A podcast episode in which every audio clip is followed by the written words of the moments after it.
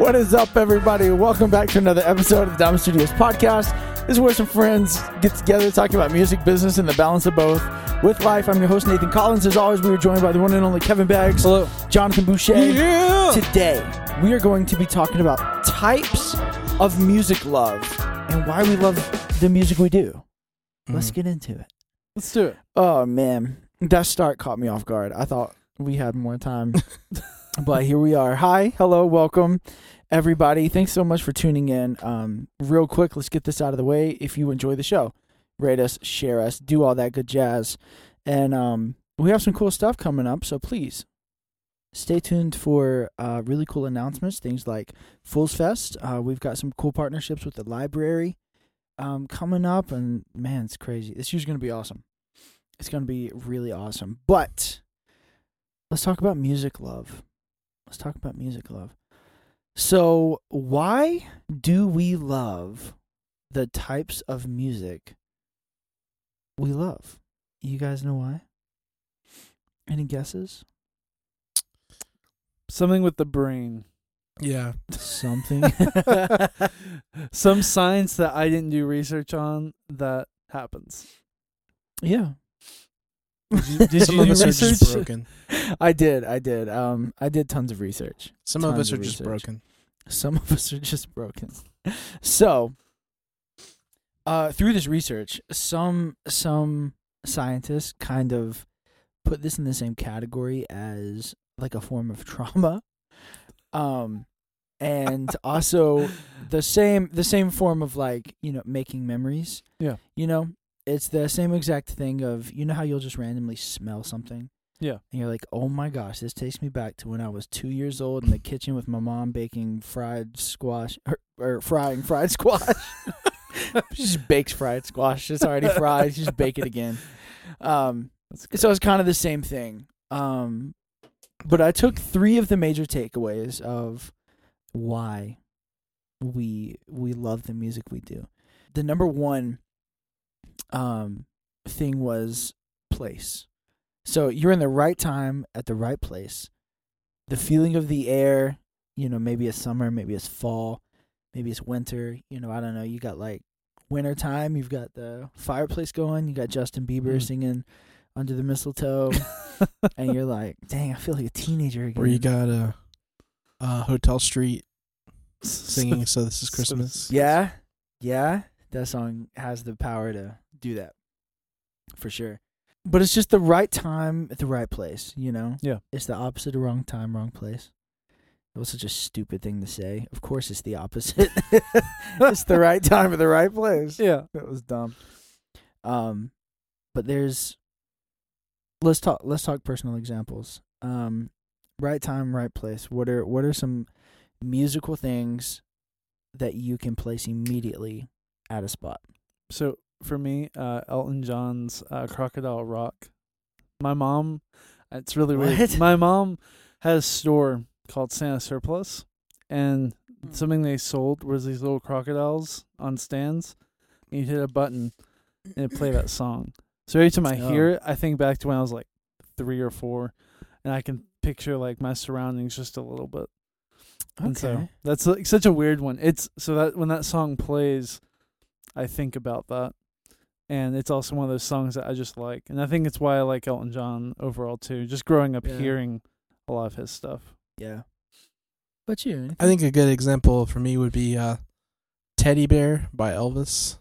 Okay. That one takes me back to seven or eight or something. I don't know. Interesting. Why? um, I had an Elvis CD, and I used to put it in my PlayStation One and listen to it on the Bruh. TV. That's that's sick. That's cool. the when you have a PlayStation One and you realize it can play CDs, you're Yeah. like, what? What? I could play music. I can play this? music instead of games. I don't think any kid said that.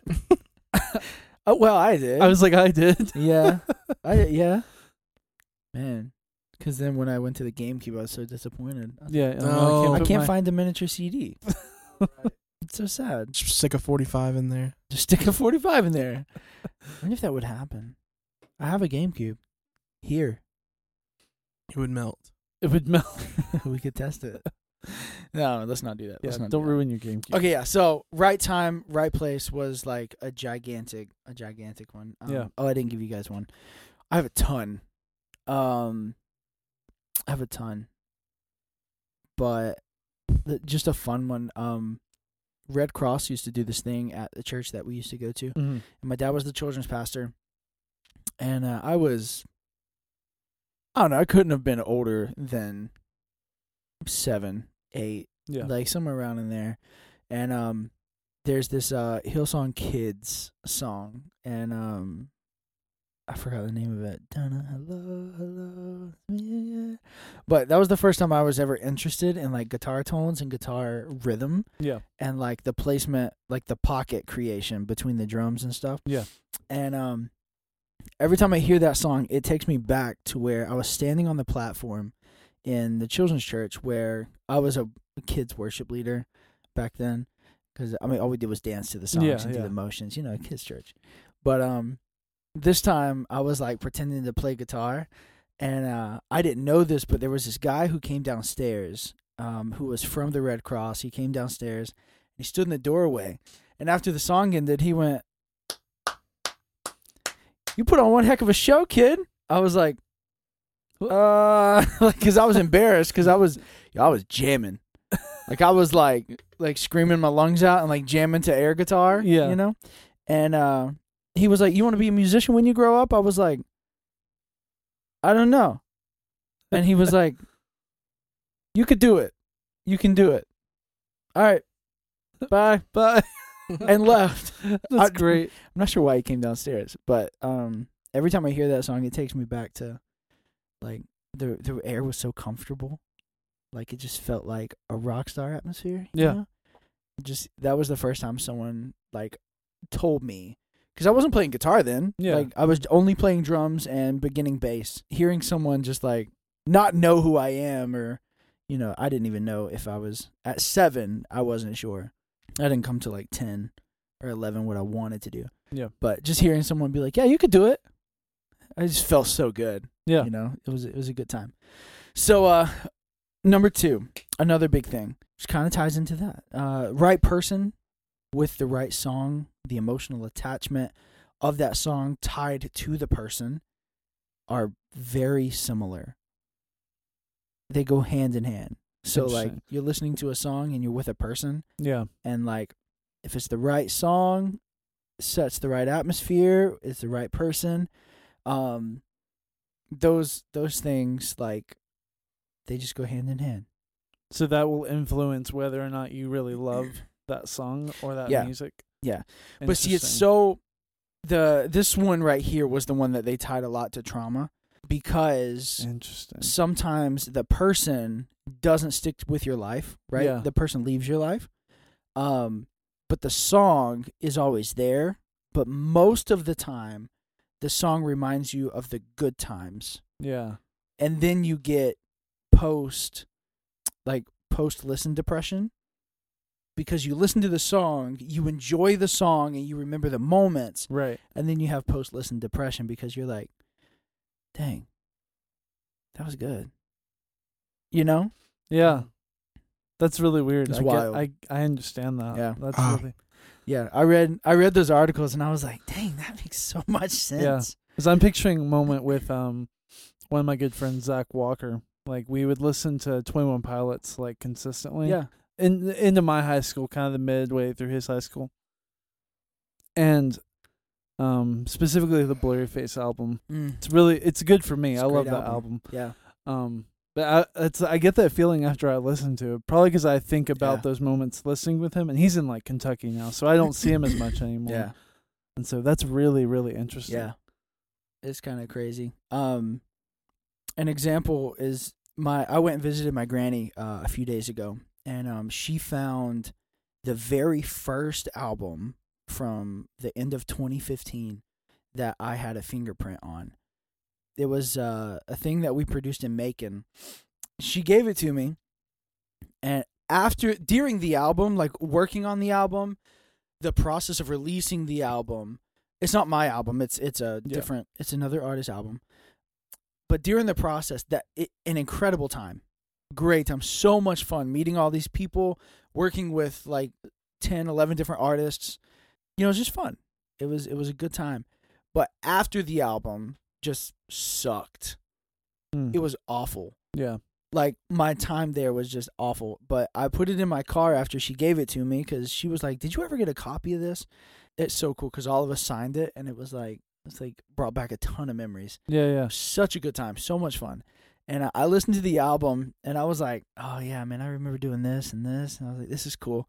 And then after the album was done, I was like, uh, Yeah. afterwards just sucked, man. Yeah. But like listening to the music, I forgot all about the crap, you know? And it was just, man, this is fun. That's Yeah. crazy. Yeah, it's so cool. But my favorite example, the original one, was Am I Wrong by Nico and Vinz. Mm-hmm. Man, I was dating a girl in high school, and that was our song. I loved the song before we even started dating, Yeah. but then she just amplified the love for the song. So like I'll hear that song sometimes, and I was like, "Dang, that was really fun." Yeah. But my wife hates the song, so it kind of it kills it. So like, now it's just a normal song. yeah, so if it comes on in the car, I'm like, "Ah," like jamming out. She's like, "I hate that song," and I'm like, "Oh, okay." Skip. So it balanced it balanced it. Yeah. out. you got a specific moment? I I always think when I listen to like any of my big like three favorite artists, I always think about like where I was like when I f- discovered them or started first started Yeah. listening to them. Yeah, that makes sense. Yeah. Death Grips is tied to you in my brain. I don't know where Death Grips came from. It was like the late nights that we pulled doing podcasts, where like you were fine, and then like after midnight you just decline, and your chaotic energy comes out, and then it's like, Yeah. It's I don't know like where I first heard Death Grips from. But yeah, whenever I listen to anything like Radiohead or like Bob Dylan or something, nice. takes me back to I don't being in like Boyce's class and hearing uh, he played Bob Dylan for us, and I was like, "What is this?" Oh, yeah, I could see that.